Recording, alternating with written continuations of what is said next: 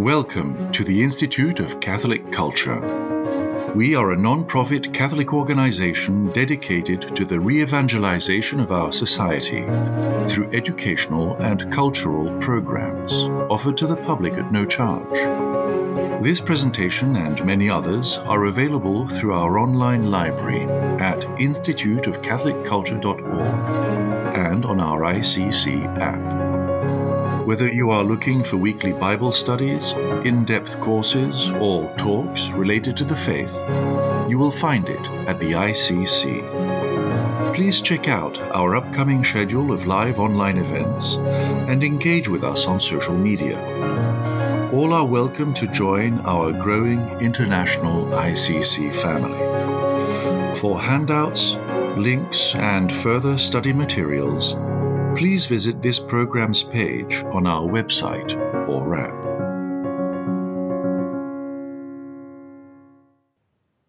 Blessed is our God at all times, both now and ever, and unto ages of ages. Amen. Let God arise and let his enemies be scattered, and let them that hate him flee from before his face. As smoke vanishes, so let them vanish and, and melt at, as wax before the fire. So let sinners perish at the presence of God, and let the righteous re- rejoice. This is the day which the Lord has made. Let us be glad and rejoice therein. Glory be to the Father, and to the Son, and to the Holy Spirit, both now and ever, and unto ages of ages. Amen. Christ is risen from the dead, trampling down death by death, and on those in the tombs bestowing life. In the name of the Father, and of the Son, and of the Holy Spirit. Amen. Christ is risen. He is risen indeed. Annie, please introduce our speaker this evening. Our speaker this evening earned his PhD in systematic theology from Ave Maria University. Dr. Jared Staudt currently serves as the director of content for Exodus 90 and is an instructor for the lay division of St. John Vianney Seminary. He's the author of several books, including recently How the Eucharist Can Save Civilization, The Primacy of God, The Virtue of Religion in a Secular Age, and just to prove that academic theologians can have some fun too. He is author of The Beer Option Brewing a Catholic Culture Yesterday and Today. Dr. Staudt blogs at buildingcatholicculture.com and appears regularly in Catholic journals, including Catholic World Report, Crisis Magazine, and Catholic Exchange. He has taught multiple popular courses at the ICC, including the Art of Catechesis and Theology 101 and 102. He and his wife, Anne, have six children, and he is a Benedictine oblate. It is good to have you back, Dr. Staudt. Dr. Staudt, welcome. Thanks, Father. And you know, you really don't need beer to have fun as a theologian. You get to talk about things like scholasticism. what could be more fun than that? exactly. so great. it's really great to be back uh, with everyone.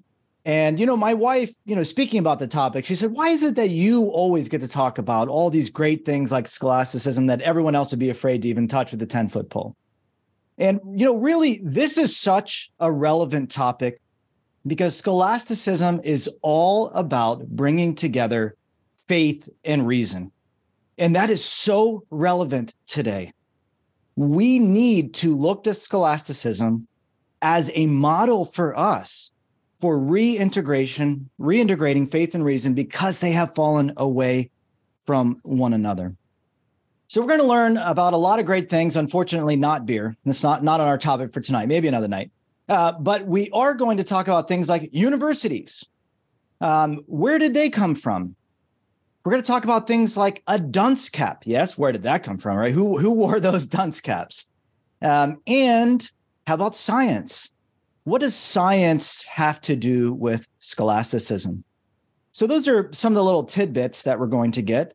But the overarching thrust, once again, is the integration of knowledge. That's what the medieval scholastics were all about. And as Father said, medieval Christendom was really a, a, time of glory in terms of Christian culture. Not that everyone was perfect, they were not, right? But in terms of integrating faith into the whole of life and society. And scholasticism is the integration of faith into the fullness of learning. It is the complete baptism of reason. Because the church fathers certainly used reason, but they used it as a tool. They were primarily trying to explain the scriptures to refute heresy, uh, and they were drawing upon philosophy, primarily Platonic philosophy, to assist them in doing that. But theology really was the emphasis. And if you look at our culture today, well, we know the emphasis is primarily on science. And theology is possibly tolerated, but perhaps not even tolerated. And sometimes not even considered to be knowledge at all, because only empirical scientific knowledge is considered to be knowledge by many in the modern world. So in the middle here, we have those middle ages, which of course is a is a pejorative term, you know, that that age that was stuck in between the classical world and the, and the modern world. But we would call it the culture of Christendom. And in terms of theology, the medieval scholastics took reason and the possibilities of engaging reason very seriously. We would say as seriously as they possibly could in terms of explaining the faith.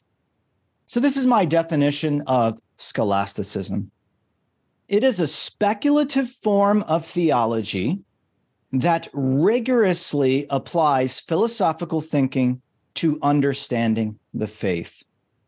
And what do I mean by speculative? Um, what I mean by that is they were asking questions about the faith, speculation, right? They wanted to know, they wanted to push things farther to enter into new ground, to ask questions that nobody had asked before, to solve problems that perhaps didn't even seem like they could be solved. That's the speculative aspect of scholasticism. And we can really look at a long history of scholasticism. Some people would start it even as early as the year 500.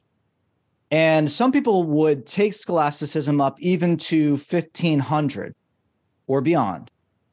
Our primary focus tonight is going to be from the years 1050 to 1400. And so, really, the period from 500 to 1050 is a period of foundation. And we'll hit that just very briefly. But starting in 1050, we have this time of experimentation. What can reason really do in theology? Um, and, you know, when, when you're trying out something, you, you tend to make mistakes. And so from that period, there really is a culmination in which there was a great synthesis in the early 200, 1200. So about from the year 1200 1250 would be a kind of apogee of scholasticism. And then there's a long decline. From the end of the 13th century to about 1400, we're going to be looking at the steps that kind of led to the demise of scholasticism. So the period of decline. Now, there were late scholastics that kept going even after the year 1400. We're not going to look at any of them, um, but they were considered to be a bit decadent, asking questions that nobody even cared about and, and being a bit too insular. There is, however, a period of revival of scholasticism in the 16th and 17th century, centered in Spain, particularly. Um, and so I, will hint at that, I'll just give you a little bit uh, of information about that if we have time. And then there was a whole nother round of a revival of scholasticism beginning in the late 1800s and going up until the mid 20th century. Uh, so you can really spread out the history of scholasticism from 500 to the 20th century, but we're looking at the core period. Once again, 1050 to 1400 um, is what we're looking at. Now, I love etymology. And so, what does scholasticism mean, even just in terms of the word itself? Well, the word skole is Greek for leisure. And already in the ancient world, there, there were some uh, philosophers who called themselves a scholasticus. That is, one who was dedicated to leisure, to thinking, to writing, to conversing, these great things that philosophers do. Uh, now, St. Benedict, though, used the term differently he said that he wanted in founding monasteries to found schools of the Lord's service, that he was taking a philosophical and more academic term and applying it to the religious life, saying that the leisure of philosophy can find its expression most deeply in the monastery. And so that shifted the understanding of skole in a Christian context. And so the monastery became the actual place of what we would call a scola, a Christian school. Charlemagne even mandated that every monastery and cathedral throughout his empire had to have a scola, a school. And the head of that scola was called the same term as we saw from the ancient world, a scholasticus. That is one who was dedicated to learning. And then with the rise of the universities, which came out of a union of teachers from the cathedral and monastery schools. So they kind of unionized together. That's what the word university means um, a kind of guild uh, for educators. Uh, the students at the universities were called scholares, they were scholars. And so the term scholasticism refers most properly to the schoolmen, the study of the schoolmen at the monastery schools and at the universities. And when we think about scholasticism, we're thinking primarily about philosophy and theology. But at the at the schools and the universities, they would have learned the seven liberal arts, the trivium and the quadrivium, and in that studied philosophy and then only moved on to theology after completing the seven liberal arts. So there, there was a broad range of study, but when we think of the fruit of the scholastic period, the writings of these figures, we're thinking primarily philosophy and especially theology, which is our focus tonight. The universities were really trying to organize all knowledge. And so, even though the word university, universitas, meant a kind of guild, which united teachers and students together, it did have another context of pursuing a kind of fullness of learning. And even within the seven liberal arts, you had the, the, the trivium, which was grammar, uh, logic, and rhetoric. These were the three ways related to the word. Uh, these were then expanded into the quadrivium, the four ways, uh, which had to do with number, arithmetic, geometry, music, and astronomy. And that was the basis for natural science the study of the world itself. And so it is a misunderstanding, even you could say a lie, if you wanted to go to that extreme, to say that the scholastics were not interested in science.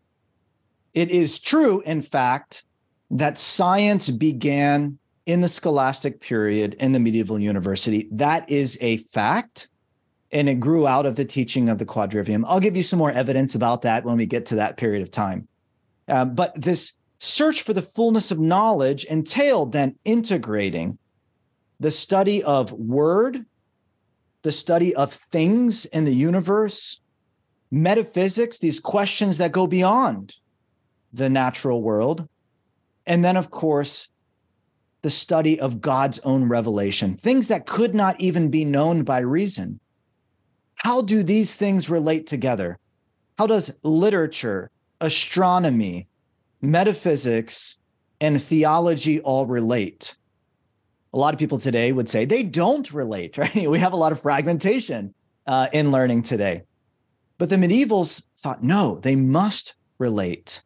And they sought to create a system of learning to explore those connections it really was trying to see what reason could do, right? What, what, is the full expanse of learning? What is it capable of? How, how can we create a whole vision of this life and beyond this life? The way that it did it was based upon the logical thinking of the Greeks, especially the logic of Aristotle. So, from the very beginning, even all the way back to the year 500, the logic of Aristotle was the basis for rigorous study. Now, there was a kind of crisis that broke out in the 13th century with the introduction of other books written by Aristotle on the soul, his physics, his metaphysics. Um, those were not studied in the early scholastic period or in that foundational period. Uh, it was up to the culmination to integrate them. And that really shook people uh, to have a kind of flood of new knowledge that challenged presuppositions. And that was the excitement for the scholastics. This new information not only from the past, but building upon that to see what the future was capable of discovering. And so the scientific method did come out of the high scholastic period from figures like Albertus Magnus, um, Bishop Robert Grosseteste, and Father Roger Bacon. They were the originators of scientific experimentation in a rigorous form. And even if you you can look this up, right? Even Wikipedia will tell you that Bishop Grosseteste and Roger Bacon, who are Englishmen, were the first ones to write down the scientific method. And so it came out of this questioning of the scholastics, their desire to know. They wanted to know all things. But the period of decline was a kind of civil war amongst the scholastics. And the good guys actually lost. Right? And so the figures who really were for an expansive view of knowledge and reason were actually marginalized. And that included St. Thomas Aquinas. We call him today the universal doctor, but he was actually kind of kicked out the door of the universities for a while. And that actually led to a breakdown of scholasticism where they were no longer willing to accommodate scientific experimentation. And that is why today people think, oh, well, the medieval uni- universities were hostile to science because scientists like Francis Bacon, who would come along later on, um, would actually say that the universities of his day were not interested in empirical science. They were only interested in reading the works of Aristotle. And we'll talk about why that split happened, right? That's the period of decline. So the overarching questions faced by the scholastics had to do, all of them, with the relationship of faith and reason. They wanted to ask difficult questions on that topic. What was the role of logic and philosophy for theology? Can faith contradict reason? Right. I think a lot of people today would say, well, of course it does. Right. And there were some people in the Middle Ages who said yes. Right. But the scholastics really wanted to investigate that. Could there be a harmony between the two? Where does natural science fit into the university? How could all knowledge be organized into one system? And these were things like the summas that were written to organize knowledge in one whole.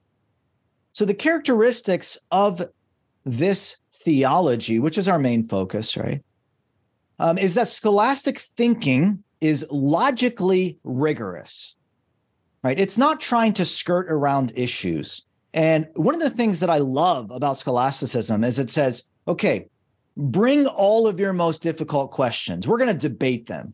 Don't hold anything back. Give me all of it. Even things like, does God exist?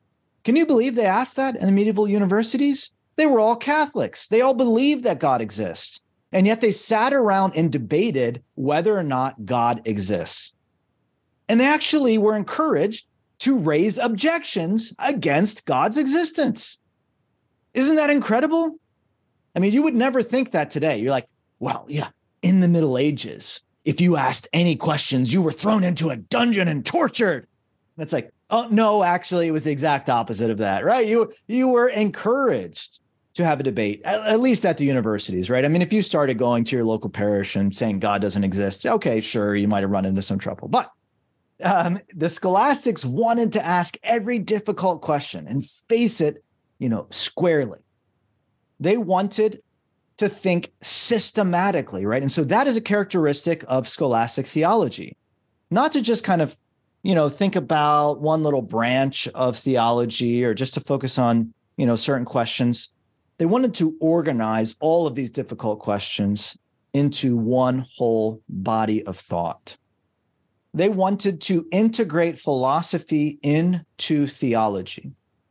And that really was a difficult point because we're going to talk about some examples of that going badly. Right? Integrating philosophy into theology sounds good, except that certain people made philosophy more important than theology. Other people, you know, really resisted that integration. So there was a whole range of reactions to that scholastic attempt. And another thing that they loved was to try to find arguments for what was most fitting. You see this in Aquinas all the time Aquinas is hesitant to say that God ever had to do anything. Others of the scholastics did not hesitate that. And they were always looking for these kind of necessary arguments. But they at least wanted to, to find what would be most reasonable, most just, most fitting. And they wanted to really explore that to say that God is all truth, all goodness, all justice. And so, what does that really mean?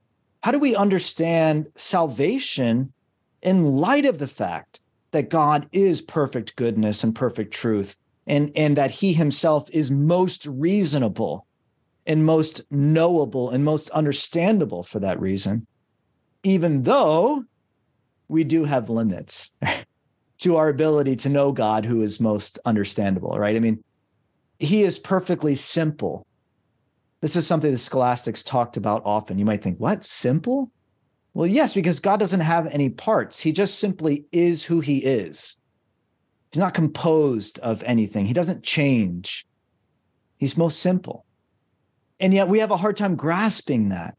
And so, in this attempt, the scholastics also had to face the fact that they would often run into a wall. And they, even though they wanted to seek what was most reasonable, they couldn't always find it. And there was one patristic source that kept reminding them of that, and that was Dionysius the Areopagite. That is a Syriac monk who claimed to be a disciple of St. Paul, converted during his speech in Athens. And Aquinas and, and most of the scholastics read him very deeply. And Dionysius always says that, that God is most reasonable, but he's beyond reason. He's most good, but he's beyond all of our conceptions of what is good. And so Aquinas would say that according to reason, all we can really say is what God is not. We know that he is the fullness of perfection, but we ourselves can't even grasp that. We can we can only grasp shadows of that. And he's always beyond.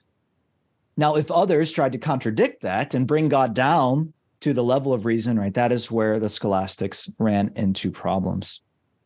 So the rest of this talk is going to be very much focused on individuals. And in our foundational period, the two most significant theologians are Augustine and Boethius. So we'll touch on them briefly. In our period of the preservation, and I'll explain what I mean by that, uh, we have figures like Isidore of Seville and Venerable Bede and St. Bernard who are handing down knowledge. In the period of exploration, and this is where we're really getting into that period of 1050 that we're focusing on primarily, we have Lanfranc, Anselm, and Abelard. That's where it starts getting really interesting. and then the period of culmination. So this would be the three individuals who most perfectly express what scholastic theology is. And that's Albert the Great, Thomas Aquinas, and Bonaventure, those three great saints and doctors of the church. And then in the period of decline, we have John Duns Scotus. That is where the dunce cap comes from, from his followers in, in the late scholastic period. And during the rise of science, I said, oh, those dunces, right, who follow Duns Scotus and don't know anything about real science, you know? And that's where the ter- term dunce, dunce cap comes from, is from Duns Scotus. And then William of Ockham. So interestingly enough, um, both of those figures in the period of decline are from the British Isles. Okay, so that's our itinerary for the second half of this talk is, is looking at those figures, especially in the period of exploration, culmination, and decline. Okay, so just some brief notes about this stage of preservation. Um, this is really continuing the foundation, right? St. Augustine's theology was the foundation for all theology in the scholastic period. The textbook that medieval theologians used was called the Sentences of Peter Lombard. If you wanted to be a theology professor in the Middle Ages, you had to write a dissertation, which was a commentary on Peter Lombard's sentences. What does the word sentence mean? Sententia was the opinion of the fathers. 80% of that textbook of these opinions of the church fathers was from St. Augustine. And so that tells you something, right? That Augustine was the primary theological source for the scholastics. Now, Boethius, who was also from the foundational period, was the one who set out the goal of using reason as much as possible. Boethius, in his commentary on the Trinity, I'm sorry, his exposition on the Trinity said, as far as you are able, join reason to faith. The reason why I called that a commentary is that Aquinas wrote a commentary on that great exposition on the Trinity. And so that's where we really see okay, the, the theological source and the method, methodological source come from those two figures. And that was passed down in this stage of preservation in the cathedral schools and the monastery schools. They copied the works of the church fathers, they copied classical authors. Um, they were very interested in figures like Virgil because Virgil's literature and grammar actually helped them to read the Bible in Latin. They were interested in Cicero's rhetoric that taught them the beauty of speech. And they were interested in Aristotle's logic. Now, they could have had access in this period to the other works of Aristotle, but they actually weren't interested in them. Why? Well, the, the church fathers, including St. Augustine, were primarily Platonists. That is, they were more influenced by the the kind of transcend the transcendent philosophy of Plato that was more focused on the reality of the other world. For Plato, it was the world of the forms, these kind of the perfect idea of things, which are not actually found within the material world. They're found in a transcendent realm. And that resonated with the church fathers. And there was a group of heretics, the Nestorians, who were focused very much on the concreteness of Christ's humanity and they focused more on the philosophy of Aristotle. And so Aristotle was actually tainted um, in the patristic period. And, and other than his works on logic, he was set aside for many hundreds of years. And the rediscovery of his other works will be like an explosion uh, when we get to the to the high period of scholasticism. But even within these cathedral and monastery schools, copying the works of the church fathers and the Bible and, and this select group of classical authors, they were attracting students from all over Europe. If we look at the example of one of our main figures, Anselm, he was born in Lombardy in northern Italy. He went to northern France, to Normandy, to study with Lanfranc at the Abbey of Bec. And then he became Archbishop of Canterbury in England. And so it, it was very international in this period that you had young men who wanted to go learn with these the, with the scholastics, those scholars and teachers at some of the great schools. We can look at the Cathedral School of Chartres, which was actually an early center for natural science or the most famous examples were it was the University, I'm sorry, well, of Paris, which grew out of the Cathedral School of Notre Dame, along with the abbeys of Saint Germain and Saint Victor and others in the area uh, surrounding Paris. And so students would travel all over to study at these particular locations. And so that created the stage then for the foundation of the university. So if we get into the stage of exploration, this is where the logical thinking of the scholastics really picks up speed because if we look at the figures that I mentioned in the stage of preservation, St. Isidore of Seville, or if we look at Venerable Bede, they were monks who were interested in the contemplation of God's revelation. And yes, they read classical authors, um, but they did so primarily within the contemplative attitude of the monastery. That's what marks the years between 500 and 1050. What's the difference when we get to the 11th century, the stage of exploration? Is that scholars began to think is there more that we could do with the logic of Aristotle? And so we have two very different figures who really mark this breakthrough in the rise of scholasticism. Anselm and Abelard, both of whom were monks, very, very different monks. Anselm was an Augustinian who wanted to use kind of rigorous logical thinking to contemplate the truths of the faith, to really be able to think about their truth in and of itself. So it's just kind of odd for us, I think, to think about it from this perspective. He said, Things that I believe, like the incarnation, I want to contemplate them using reason alone to try to understand them better, to understand their reasonableness.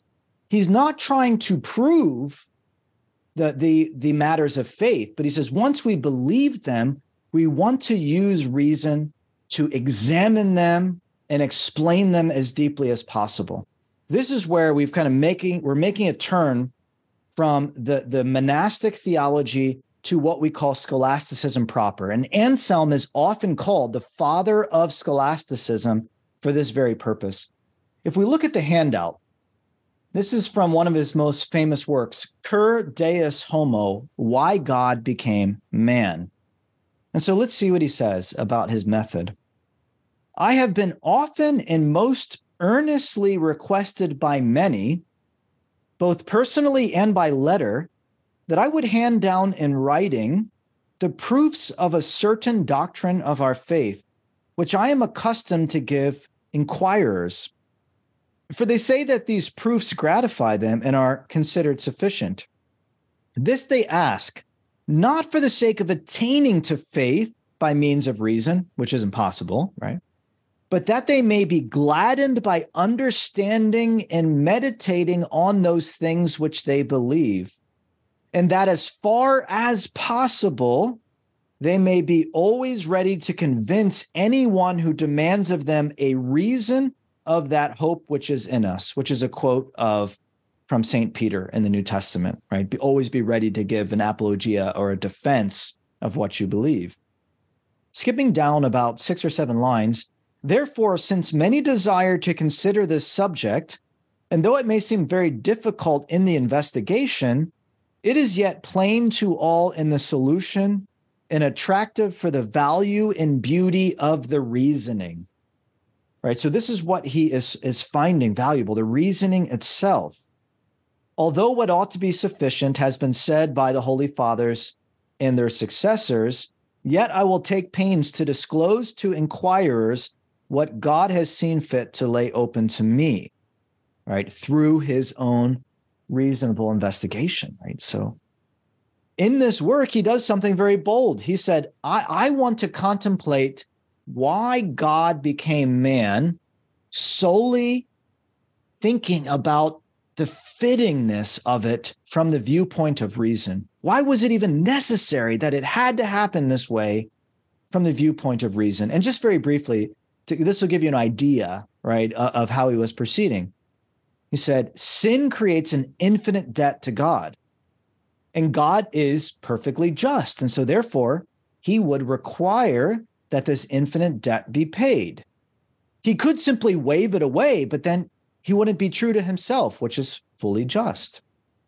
But he also doesn't want to see his creation and man go to waste. That would not be fitting to him because he is good and his creation is good. And so simply to allow it to go off and be bad, right, wouldn't be fitting to God either. So there's a dilemma. How can God be just and not allow his creation to go to pot, if you will? well, there's one way in which God can fulfill a demand of infinite justice and still be true to the need for man himself to make up for this debt. And the way that he does that is by becoming man, because only God could make up for an infinite debt against his goodness. But only man needed to pay that debt, right? And so God becoming man is seen as the most perfect, the most reasonable, and the most fitting way that God could lead us out of sin. So you can see, like, he's not trying to prove, you know, that the incarnation happened, right? That's a matter of faith. But he's trying to use reason to understand what he believes. And that really is his motto, right? he says this in his work, The Proslogion, where his famous uh, proof for the existence of God is articulated. but but he says that his motto is fides quaerens intellectum, that is faith seeking understanding, and even more significant, credo ut intellegam, I believe so that I may understand. we really bring these things together, right? That when we believe, we can then be led to understand. But how do we do that? By faith seeking understanding, right? How does faith seeking understanding through this kind of rational um, contemplation of what God has revealed to us? Now, if we turn to Abelard, and, and both of them um, are living in the 11th century, right? So this is that that really the beginning period. Although Abelard will live longer into the 12th century than Anselm, that Abelard was more of a kind of hotshot, right? is that he was a premier student of logic, and he became famous by actually trumping his teachers and showing them up about how smarter he was than them in debate. And he began attracting his own students and even became a teacher at the emerging University of Paris. But he got himself into trouble, is that he took a wife secretly and impregnated her, that he was supposed to be her tutor, Eloise, uh, and you've probably heard of her. Um, and her family then, in retaliation, actually castrated Abelard. And so he retired to the monastery. And that's actually where he began his theological career as a monk at Saint Denis. So he went from a logician who was very famous for his argumentation to then trying to use logic um, to explain the faith. And it is his theological work, which he wrote as a monk at Saint Denis, which was seen as going too far, of actually falling into rationalism in his explanation of the Trinity. And what does that mean? Well, Anselm was trying to, to draw philosophy up into the contemplation of faith in a very Augustinian and Platonic manner. Abelard was trying to draw theology down into philosophical thinking in a way that could be comprehended by reason and therefore even reduced to reason.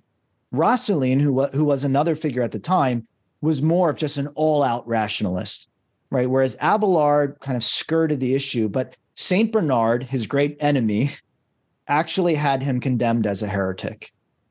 St. Bernard put his finger on the fact that Aristotle's logic, if used too excessively, excessively would turn to heresy. And exhibit A for him was Abelard.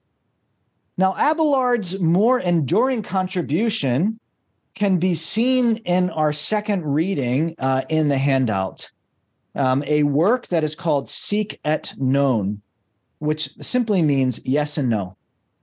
And this is something that, in my opinion, embodies the scholastic methodology in its early period more than anything else, right? I mean, you could see Cur Deus Homo, which is such an amazing reflection, but this this work actually represents i would say the scholastics getting their fingers dirty like what they did on a day-to-day basis and that is debate.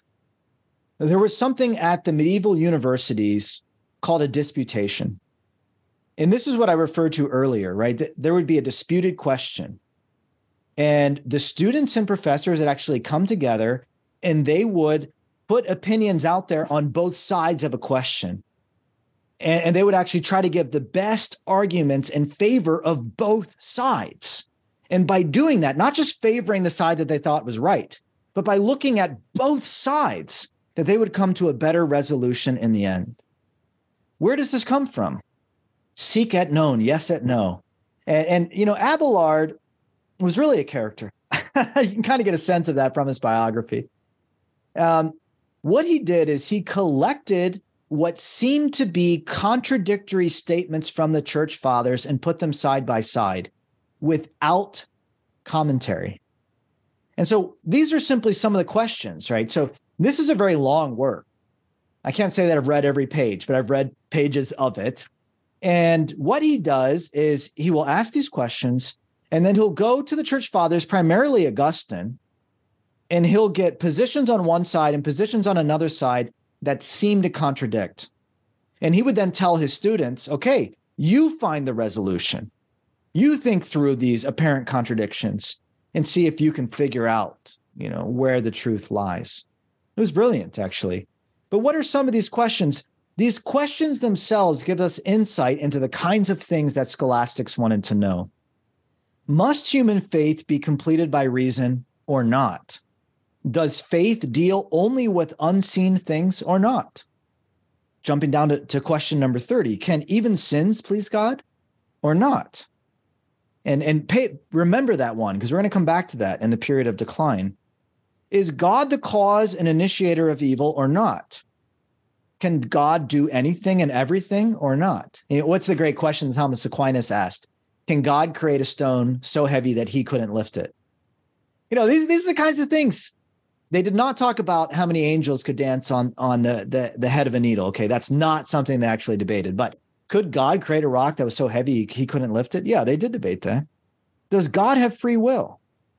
Does God do whatever he wants? Right? We just said he's perfect goodness, perfect truth, perfect justice. So does that mean he just he can do whatever he wants or not? Does anything happen contrary to God's will or not? These are the kinds of things that were debated. And so that that character Abelard just kind of put that out there and let it sit. In Peter Lombard's sentences, which I referred to earlier, which was the key textbook of of this time period, tried to assemble the opinions of the fathers, primarily Augustine, in a way that kind of pointed students more towards the truth of St. Augustine's teaching. But Thomas Aquinas would come along and actually try to create an even more perfect synthesis um, of these differing uh, opinions. And so, if you, if you were to open up St. Thomas Aquinas' Summa Theologiae, what would you see?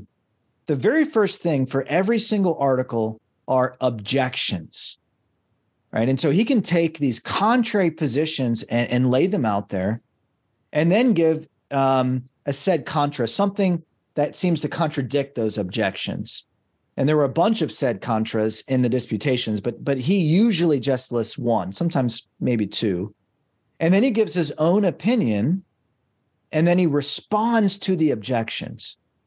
Right so we can see even aquinas's way of writing is shaped by the back and forth of these objections and questions right is it this side or is it that side and aquinas will often say well the objection may be wrong in this way, but we can also see how it does point us to the truth as well in this regard. Right. And I love how Aquinas so often answers yes and no to a question. What about this? Well, yes, from this regard, but no, not not in that sense, right? Is that he's able to make these distinctions. And scholastics are always making distinctions. Insofar as this is true, then that's true. But insofar as this position errs in, in this regard, well, then this cannot be true following from that, right? And you just see this kind of reasoning. People love St. Thomas Aquinas because he is very understandable. Is that if, if you opened up the Summa, just just pick a, a question and underneath that an article and just give it a try. Well, I've done that with many people. And what they say is, I can't believe how he's able to take such a difficult question and just explain it so succinctly in a way that is so logical. It's not obtuse. Uh, it, it's just so clear. Um, there, there's a, a, student of mine who's who um, is actually the director of a biblical school who fell in love with St. Thomas, uh, reading him in class. Even somebody like John Senior, if you ever heard of him, he converted to the Catholic faith because he said reading St. Thomas Aquinas was pure common sense. That's what he said. now, if you compare that to, to John Duns Scotus, I've spent a lot of time trying to read Scotus, and it's very, very difficult to read Scotus because, unlike Aquinas, who's very succinct, Scotus is not succinct.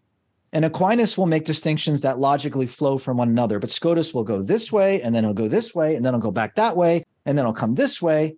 He's called the subtle doctor for a reason. And I'm like, I don't think I know what he actually believes on this topic. I, I, you know, it's hard to, to follow Scotus, right? But Aquinas isn't like that.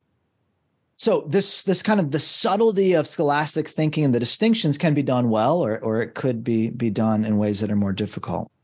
Okay, so let's turn to this period of of culmination. And what are our three figures here? Albert, Aquinas, and Bonaventure. This is the time of the creation of the universities, right? So they began in that previous period, right? Even during Abelard's time. But this is really where they're in their in their their full flourishing. And we have these brand new religious orders, the Dominicans and the Franciscans, who show up and are teaching at the universities and having great influence. Albert and Aquinas are Dominicans, and Bonaventure is a Franciscan. And they develop different ways of thinking about scholastic theology. The Dominicans will really just soak up these new reintroduced works of Aristotle. They want to know all about natural science and they're going to focus on the body and, and, and the body's relation to the soul, the body's role in human learning, very tangible, very sensible. And not that they're not going to think about metaphysical questions, but they want those questions to start from the ground up. All knowledge begins in the senses, according to Aristotle. And that's where the Dominican approach will begin. The Franciscans remained more Platonic and more Augustinian. And that is, they, they want to jump into the contemplation of realities through faith. They're more Platonic in the sense that Plato says you arrive at truth by contemplating transcendent forms. It's not that they'll deny the importance of the senses, but they're not necessarily going to, to begin there. And so Aquinas starts talking about natural knowledge of God before he talks about revealed knowledge of God. That's a Dominican thing to do. Bonaventure will start immediately talking about the Trinity. Uh, the Dominicans will talk a lot about body and sense knowledge, but the Franciscans will immediately jump into the soul, into the, the will and its love for God. And so the Dominicans became marked more by the contemplation of the intellect, and the Franciscans became more marked by the will's role in contemplation. That, that, that the will is what directs us in the love of God to, to cling to Him and to learn from him through that love. And so, two very different schools. Albert was actually the, the first medieval thinker to write scientific works based on experimentation. He wrote works on botany and zoology. And he actually contradicted Aristotle. He, he gives an example like Aristotle thought that eels lived on mud. And he said, But I've watched eels, I know what they eat. I know how they live. I've seen them move in the water. Albert was a bishop and a professor at the university, and yet he spent time watching eels. okay, this is the greatness of scholasticism. That, this is how they wanted to, to get at knowledge. And so Albert said, for instance, there can be no philosophy about concrete things. What does he mean by that? This is very important for the rise of science philosophy is the contemplation of the nature of things. And so he said that when we talk about concrete material things, what we need there is observation, not philosophical thinking. You, you have to build to philosophical thinking. You can't take philosophical thinking and impose that upon concrete things. Late scholasticism will actually do that. And that's why people saw late scholasticism as contrary to science. He says, in such matters of the study of concrete things, he says, um, this is a knowledge of reality through experience. So Albert's great contribution was integrating the works of Aristotle on physics, on the soul, the de anima, and the metaphysics really drawing them into the university and rehabilitating Aristotle because actually the study of Aristotle's works had actually had been banned at the university for a while because they were worried about Aristotle's position on things like was there a beginning of the world? Is the soul immortal? Um, how do human beings know things? Do, do we come to a knowledge on our own? Or is it something that has to be moved directly by God? These are the kinds of questions that troubled people initially. And so Albert actually became a champion of Aristotle in rehabilitating him in the eyes of the church. It's a huge contribution. And he taught Aristotle to his pupil, St. Thomas Aquinas. And Aquinas actually wrote commentaries on the works of Aristotle. So, so did Albert, actually. So both of them engaged in the study of philosophy for its own sake. They said, we just want to know what Aristotle thought and whether he's right or wrong, because we want to know the truth about reality. And Aristotle is opening up a new horizon to us. And we don't have to agree with him on everything, but we want to know where he's right and where he's wrong. And we want to integrate that with theology. So, what is Aquinas known for? Aquinas creates the most perfect synthesis of faith and reason in the entire history of the church. That is, he most fully is able to grasp the philosophy of Aristotle, but his thinking is actually still Platonic in some very significant ways. And so he's able to, to, to grasp what is really at stake in the study of philosophy, to draw that into theology and to use it in a balanced way that does not overshadow theology. I, sometimes I laugh to myself. I'm reading Christological questions in the Summa, and there's Aristotle. Says, well, Aristotle says this in the in the physics, and that principle can help us to think about the incarnation in this way. And I'm like, really? But but it, it doesn't feel forced. It doesn't feel like it's imposing anything upon the doctrine itself. And, and if we look at our handout here from St. Thomas Aquinas, um, this is from the Summa contra Gentiles, and this is almost like his Cur Deus Homo. Aquinas was writing this for Dominicans who were missionaries to pagan lands. And by that, he mostly meant Muslim lands, actually so that they could talk about the faith with rational arguments.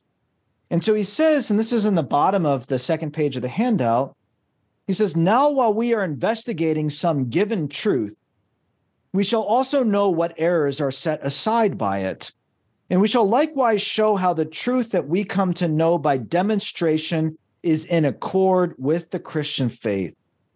That's what he was really interested in to be able to understand philosophy in the fullness and know where it goes wrong, but then to be able to draw it into the contemplation of the faith.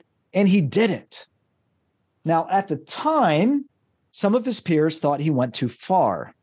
For instance, he had debates with people like Siger de Brabant, who was simply willing to accept everything that Aristotle said. If Aristotle thought that the world was eternal, then he was going to defend that from a philosophical position. Now, I know by faith that the world was created by God, but Aristotle says the world is eternal. So I'll just, you know, by faith, uh, you know, I'll believe this, but by philosophical reasoning, I'll believe that. Aquinas wasn't satisfied with that. No, they must be drawn together. They cannot contradict one another. Now, Aristotle can be wrong about something, but I'm going to show you how he went wrong, even just on a philosophical level uh, to, to harmonize them. But on the other hand, there were people who thought that Aquinas was making too many concessions. So John Peckham was a English Franciscan at the University of Paris who debated Aquinas on the other side. And he said that revelation had no need of philosophy, that it was sufficient in itself. And the Franciscans actually said things about Aquinas um, like he was pretty much a pagan. William of Ockham said that, kind of just dismissing Aquinas. Yeah, Aquinas, pretty much a pagan, because he was so focused on Aristotle and trying to bring him into theology. And so Aquinas was actually condemned by the Bishop of Paris in 1277. That was two years after Aquinas died. And John Peckham went back to England and became Archbishop of Canterbury, and he also condemned Aquinas on some of these points. They thought he gave too much ground on on Aristotle.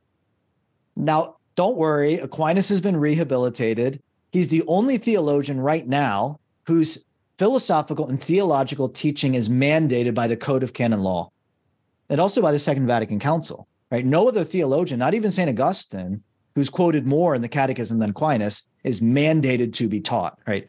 Aquinas is the theologian of the church, the universal doctor. He got that balance right.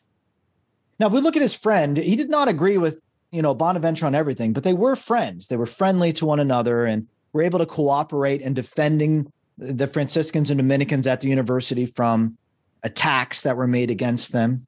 But Bonaventure, even though he drew on Aristotle in particular points, he did not attempt a great synthesis of Aristotle and Augustinian thought. Bonaventure remained much more rooted in the Augustinian tradition.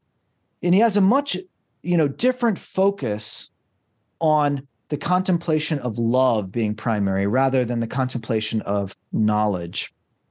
And I personally appreciate the distinctions between them.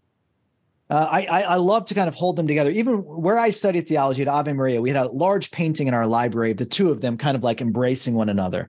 I'm just like, yes, right? You know, um, is that the truths of theology always do transcend our ability to grasp them perfectly.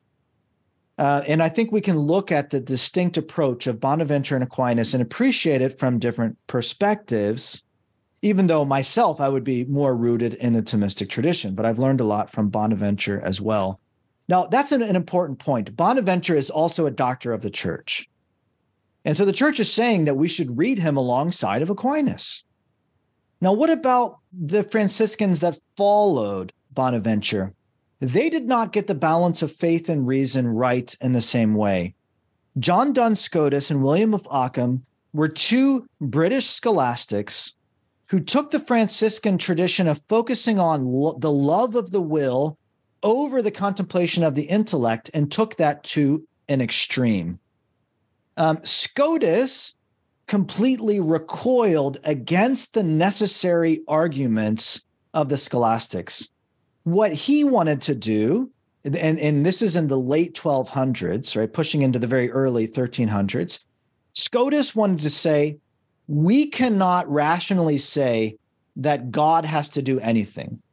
We can't even say that anything is fitting for God on a rational basis. Cur deus homo, psh, out the window. The Summa Theologia, out the window. I like to joke that Scotus disagreed with Aquinas on everything, and that means he got one thing right the Immaculate Conception, right? Anyway, that's my joke as a Thomist. But um, Scotus is blessed Scotus, so I don't want to say he was a bad guy.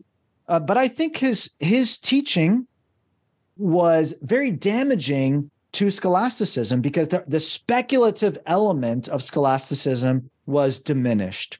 And there was an emphasis more upon God's freedom.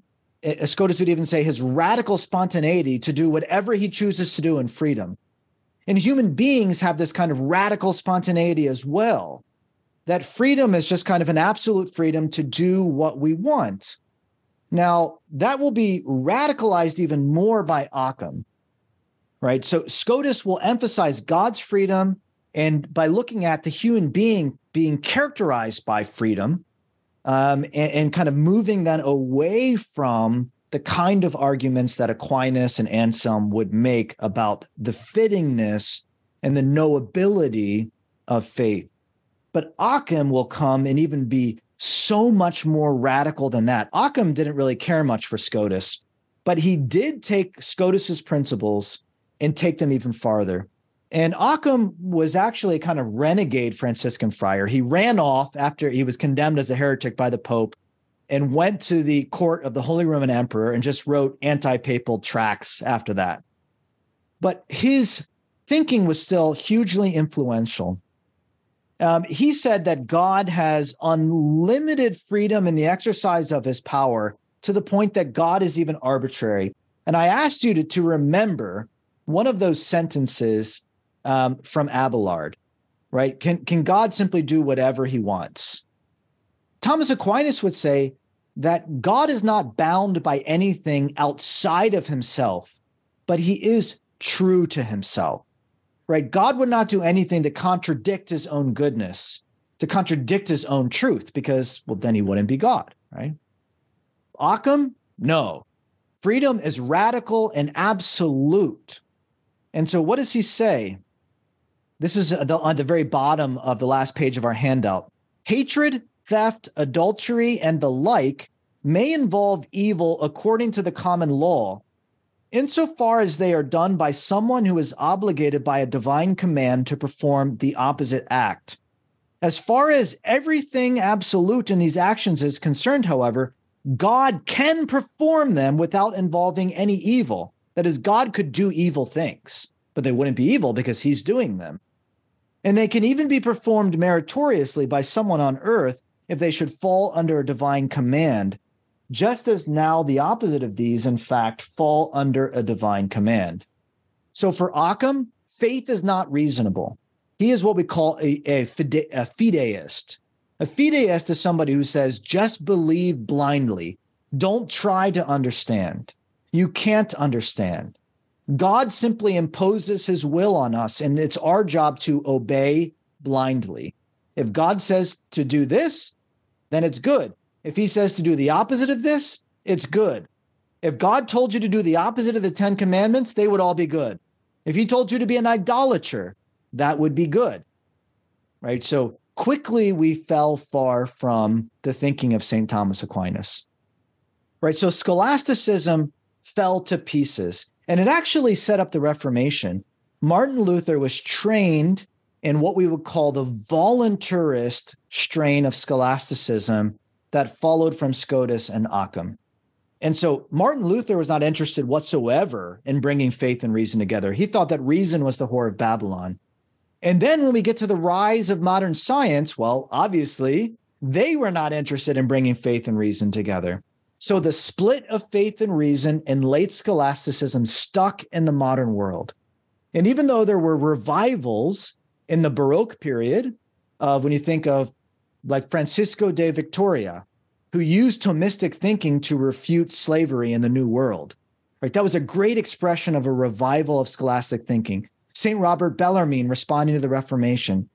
Or much later, in the late 1800s, Pope Leo XIII said that St. Thomas Aquinas's philosophy and theology should be the basis of seminary teaching, and that his synthesis should be the foundation of our own response to the breaking apart of faith and reason in the modern world. It was the foundation for Catholic social teaching. So Leo thought that that Aquinas's great achievement was enduring and re- really re- relevant for us today. And I think it is right? So if we were to take anything away from this talk, it should be that we as Catholics should not be afraid of the truth. Aquinas said that truth is truth no matter the source, and all truth is from the Holy Spirit. And so we need a great scholastic synthesis. We need to ask all the hardest questions about the relationship of faith and science, all the hardest questions about morality. And we need to draw all of the knowledge that we have access to into a great synthesis. We need a revival of scholasticism today. Thank you so much, Dr. Staudt. I think everybody here agrees with you. if they I didn't think, before, I hope they do now. Yeah, you were very convincing. I, would, was just thinking we were talking ahead of the lecture. This is a synthesis of what three, three or four lectures that you gave in Theology 102 that you just right. compressed into about an hour or so. So, with that, Dr. Staudt, are you ready for some questions? I am ready. Okay, so could you just uh, talk a little bit more about how the decline of scholasticism could lead to the Protestant revolt, like you were just uh, mentioning mm-hmm. right at the end there? Because we have this this breakdown in the relationship of of faith and reason, and one of the things that we see in voluntarism is that we just need to blindly submit to God. Luther was trained in the voluntarist and nominalist tradition. He studied the scholastic theology of Gabriel Biel. And so Luther himself was a voluntarist. And he even reduces faith to voluntarism that is simply submit to God in a kind of blind obedience, and then you will be saved. Don't try to understand him. Reason cannot even know that God exists naturally because reason is completely corrupted. So Luther was part of the more radical Augustinian tradition that rejected the importance of philosophy and reason um, and that he even when he was in his early Catholic period, and he was very scrupulous, he was afraid of God because God for him was a kind of arbitrary power. Um, and he realized that he couldn't o- obey God perfectly. And so he feared damnation. And so his solution to that was simply to submit in his will to God. Um, and then God would simply say that he was forgiven in a kind of judicial act. So he was uh, a, a fideist like William of Ockham, that we should not try to understand uh, faith from a kind of philosophical perspective. So it really has to do with the split between faith and reason. And then we see the, the way that that then erodes our ability then to contemplate the, the truth of the faith. How would a voluntarist um, explain the problem of evil? Yeah, I mean, Luther in particular thought that we were completely corrupt, right? So that just like salvation is a movement of the will and obedience to God, right, in faith, that the will itself is not able to do anything good um, on its own. So what do I see? What I see happening already in Occam, right, is a kind of separating of like our normal life, which is then just kind of secular. And Luther would even say just kind of fallen. Uh, and then you have faith, which is kind of separated out from that, um, which once again, the, the realm of reason is just the earth. The the realm of faith is is simply, like I said, apart from that and supernatural.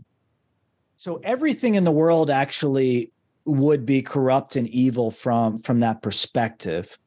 So voluntarism and its focus on the will, you could just say generally speaking, um, would view evil as disobedience to God. Luther viewed everything apart from faith being disobedience to God. Because Aquinas would say that sin is something that turns away from goodness, but a voluntarist sees goodness as obedience right? And evil as disobedience. It's not that Aquinas doesn't agree with that, but he just has a deeper perspective for understanding what is good, something that actually promotes life and being and truth. Um, and then what is evil, which Augustine said is kind of a privation uh, of the good. Speaking of Augustine, uh, Kelly asks I've heard it stated that St. Augustine did not have many or very good translations of the Eastern Church mm-hmm. Fathers. Do you agree, or do you feel that that Saint Augustine and the subsequent scholasticism was in some way limited by this? Yes, there there is a limit there. Uh, Augustine shows that he was aware um, of the Cappadocians and Saint Athanasius. So it's not that he read no Eastern theology. His Greek is better than he lets on because he's like, "Oh, I'm terrible in Greek."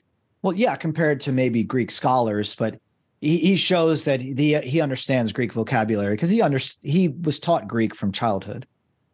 Um, now, w- something that really benefited Aquinas is that there was a, a, new kind of flurry of translation of the Greek fathers um, at the same time that Aristotle was being translated from Arabic to Latin. Now, thankfully then aristotle was also translated from greek into latin and they, they got rid of those bad translations from the arabic but aquinas had more access to the greek fathers than previous scholastic theologians and i think that that adds greater depth and if you really start looking in the summa you'll see uh, the greek fathers and their influence popping up all over the place in the early ecumenical councils as well which of course were influenced by the greek fathers John asks, uh, you mentioned that the church fathers drew heavily on on Plato.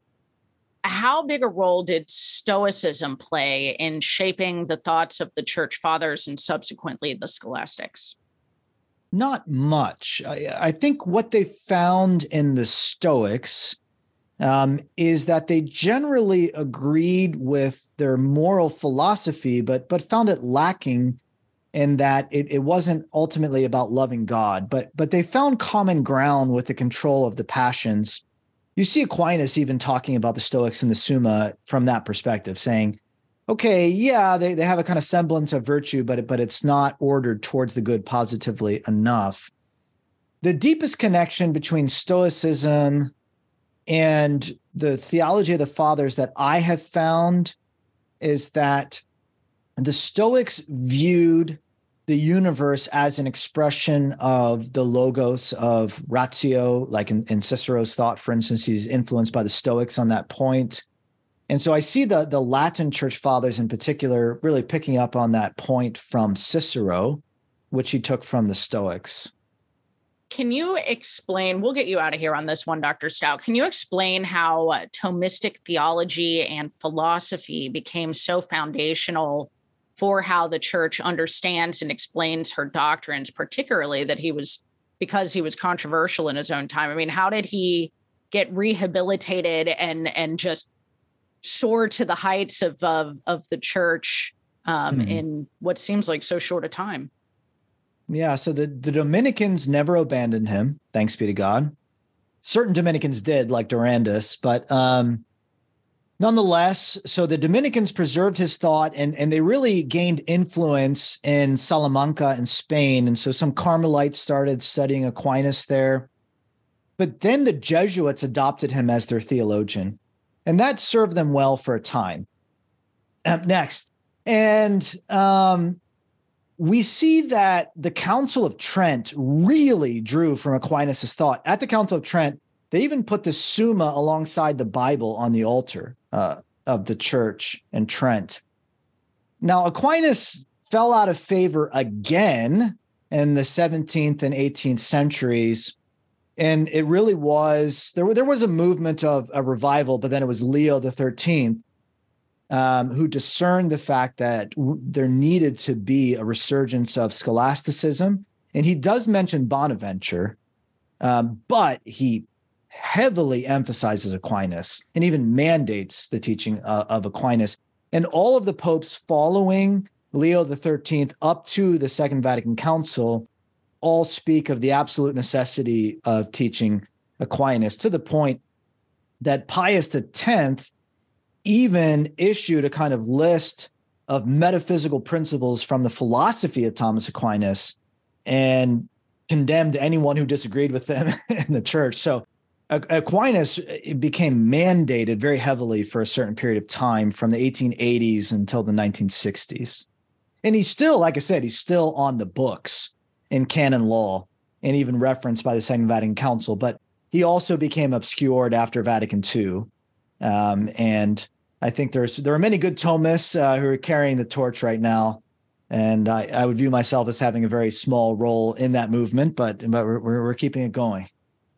I yeah, and I don't know what you meant by getting me out of here, but I, I am happy to take a few more questions. By the way, if if, if you're willing to to extend for a few more minutes here. All right. Well, we'll ask um, one more here. Um, Bradley asks, um, was late scholasticism? Could you consider that the genesis of existentialism?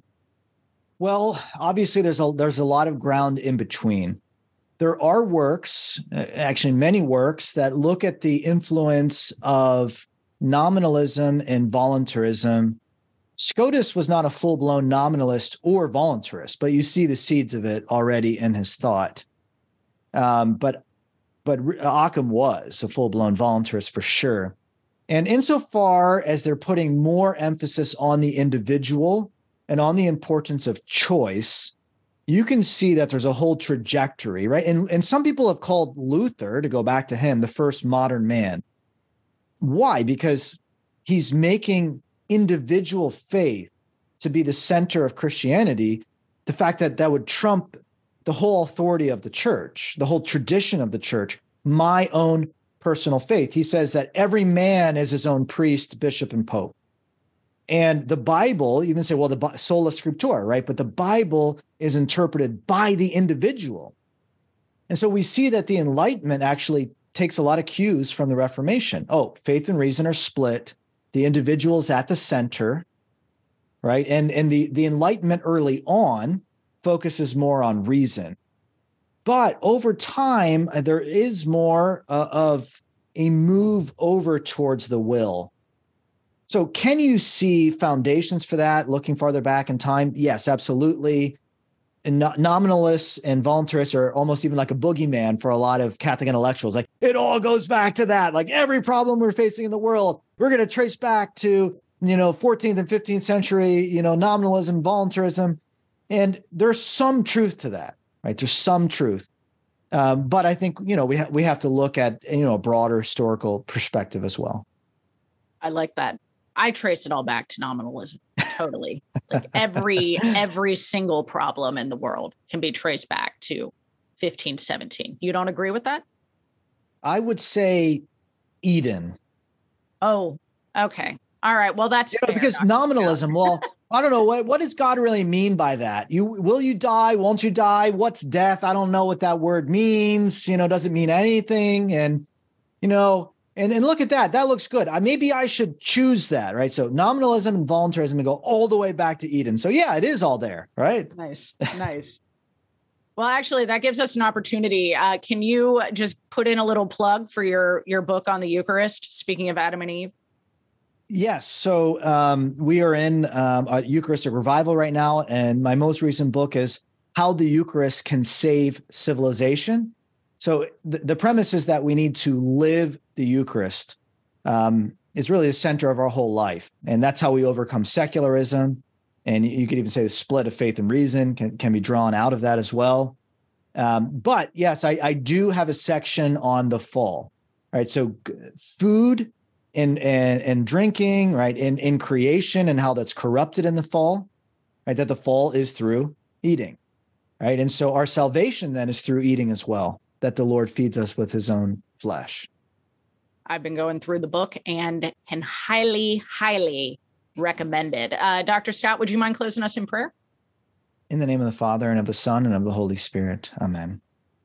Lord, we thank you for the gift of making us in your image and likeness, for calling us to know the truth, and for loving your goodness. Please draw us into a deeper communion with you.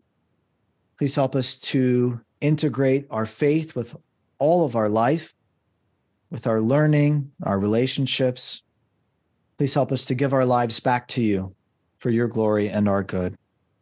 And we give you all glory and honor as we say, Glory be to the Father and to the Son and to the Holy Spirit, as it was in the beginning, is now, and ever shall be, world without end. Amen. In the name of the Father, Son, and Holy Spirit.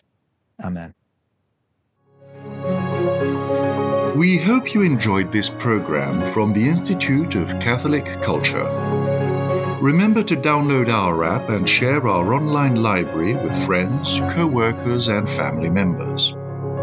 To learn more, get involved, and support the Institute's work, visit instituteofcatholicculture.org and visit us on social media.